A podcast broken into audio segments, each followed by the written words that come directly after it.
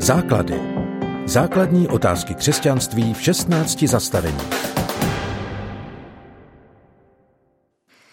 Vítám vás na dnešní šesté lekci základu, která se jmenuje Proč vyznat hřích. Již jsme probrali, co je to hřích a co znamená spasení. Dnes budeme zase o kousek konkrétnější. Jak jsme si říkali, slovo hřích zahrnuje komplexní problém spoury člověka proti Bohu. Když se věřící rozhodne následovat Ježíše, přechází do nové kvality života s Bohem. Bůh změní jeho srdce a člověk dostává nadpřirozenou schopnost zvítězit nad pokušením. Znamená to, že tím, že se z nás stali křesťaní, jsme automaticky svatí a dokonalí jako Ježíš a už nikdy v životě neprovedeme nic zlého? To by bylo výborné, že? Škoda, že to není pravda. Představte si pokus, který jsme jako děti dělali ve škole.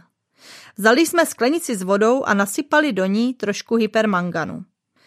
Ze začátku se nic nedělo, ale jak se prášek s vodou promíchával, nakonec se celý rostok stal tmavě fialovým. Podobně musí nový život, který do nás Bůh vložil, prostoupit naše tělo, duši a proměnit i naše vztahy a dokonce i všechny naše špatné návyky.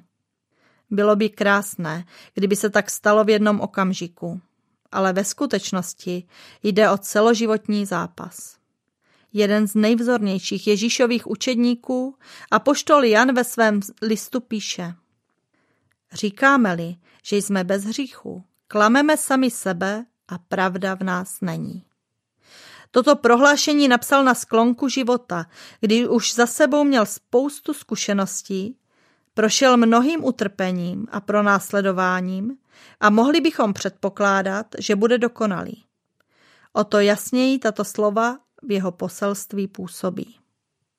Když ani nejoblíbenější Ježíšův apoštol nezvládl žít bez hříchu, co teprve my, učedníci, kteří se k církvi přidali po tolika stech letech a nemáme tak osobní zkušenost s Ježíšem, jako měl on?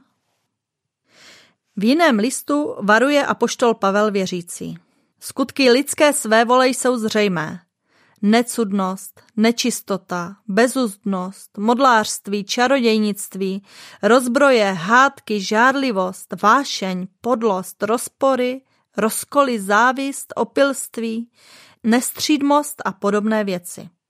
Řekl jsem už dříve a říkám znovu, že ti, kteří takové věci dělají, nebudou mít podíl na království božím. To jsou hodně tvrdá slova, že? A nejsou napsána pro nevěřící. Jde o list psaný křesťanům.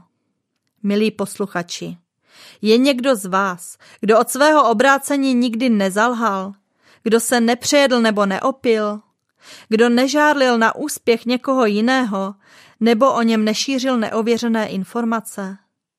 Když k tomuto výčtu provinění přičtu mnohé další, nezbývá než konstatovat, že jsme všichni ztraceni. Naštěstí a poštol Jan po svém varování pokračuje. Jestliže doznáváme své hříchy, on je tak věrný a spravedlivý, že nám hříchy odpouští a očišťuje nás od každé nepravosti. Proč ale máme vyznávat hříchy, když je Bůh tak dobrý, že nám je znovu a znovu odpouští? To nám je nemůže odpustit tak nějak samozřejmě a preventivně? Je tak ješitný nebo zákeřný? Čeká na každou naši chybu, aby nám mohl ukázat, jak jsme na tom mizerně? Abychom to pochopili, pomůžeme si opět příběhem z ráje. Když Adam s Evou snědli zakázané ovoce, najednou měli potřebu se před Bohem skrýt. Do té doby mezi nimi a stvořitelem nic nestálo. Všimli jste si, že když něco provedete, obvykle vás na to nikdo nemusí upozorňovat. Moc dobře víte, že máte problém. Tak tomu bylo i v Edenu. Bůh ale člověka sám vyhledal a ptal se. Adame, kde jsi? Co pak všemohoucí Bůh nevěděl, kde Adam s Evou jsou? Věděl to moc dobře. Možná jim to mělo připomenout jejich situaci a pomoci, aby ji řešili. Jaké se Bohu dostalo odpovědi? Viděl jsem, že jsem nahý a schoval jsem se. Proč by se měl nahý člověk schovávat před svým stvořitelem? Vždyť Bůh přece ví, jak vypadáme bez oblečení.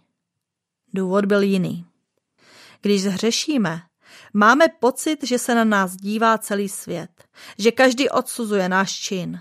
Přichází pocit viny, strach z odhalení, úzkosti a podobné nepříjemné věci. Když s tím nejednáme, hřích se začne nabalovat. Ve snaze, abychom nebyli odhaleni, děláme další špatné věci. Vypadáme potom jako člověk, který se topí v močále a čím více se snaží z bahna dostat, tím hlouběji se noří. V takové chvíli potřebujeme někoho, kdo stojí na pevné zemi a podá nám ruku nebo hodí nějaký provaz, za který ho vytáhne ven. Takovým záchranným lanem je vyznání hříchu. Vyznání hříchu osvobozuje. Co když jsme ale ublížili někomu jinému? Co když náš hřích poškodil něčí život nebo majetek? Jak k tomu ten druhý přijde? Bůh Adamovi s Evou jejich hřích odpustil. Symbolizují to ty kožené oděvy, které jim dal a pod kterými se mohli před svou vinou schovat. Ale do ráje se už zpět nedostali. Dále nesli následky svého selhání a neseme je i my. Pokud někoho pomluvím, je mojí povinností jít a omluvit se tomu, koho jsem křivě nařknula. On mi může odpustit a můj vztah s ním bude zase v pořádku. Vyslovená slova už ale zpět nedostanu. I když se budu snažit uvést věci na pravou míru, budou žít svým životem a mohou natropit nenapravitelné škody. Na závěr řeknu ještě něco praktického. Jak má takové vyznání hříchu vypadat? Existuje na to nějaká předepsaná modlitba, postoj těla a podobně? Mohu své hříchy vyznávat o samotě nebo k tomu potřebuji svědky? Nebo dokonce profesionálního kněze, jako v některých církvích? Ve starém zákoně existoval složitý obřadní systém, který měl člověku symbolicky pomoci dát si věci s Bohem do pořádku. Tím, že Ježíš zemřel za naše hříchy, už nepotřebujeme, aby za nás při obětech zástupně umírala zvířata a aby zakrývala naši vinu jako ten Adamův kožený oděv. Také už nepotřebujeme kněze, kteří přinášeli oběti do chrámu. Nepotřebujeme ani chrám, který zprostředkovával kontakt mezi nebem a zemí, protože máme Ducha Svatého. Ten bydlí v nás, dostáváme ho, když předáme Bohu rozhodování nad svým životem. Dnes můžeme kdykoliv Boha oslovit, vyznat mu svoje selhání a poprosit ho za odpuštění. Můžou však nastat situace, kdy ke svému vyznání potřebujeme svědka. Buď stále bojujeme s pochybnostmi, že nám Bůh opravdu odpustil a máme sklony stejné provinění vyznávat stále znova, nebo jsme ublížili někomu jinému a potřebujeme si dát záležitost do pořádku s ním i s Bohem, nebo třeba bojujeme s nějakou nemocí, o které víme, že je důsledkem našeho nezodpovědného chování a teď toho litujeme. Takové a další situace mohou nastat. Je dobré poprosit někoho blízkého, aby byl u mého vyznání přítomný. Bible doporučuje, abychom některé své hříchy vyznávali před staršími církve.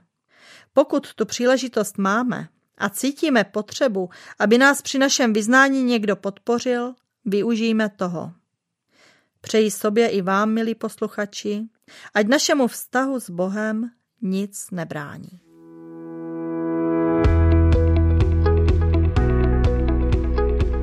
Podcast Základy vznikl na Rádiu 7, které žije z darů posluchačů. Pokud nás budete chtít podpořit, budeme rádi.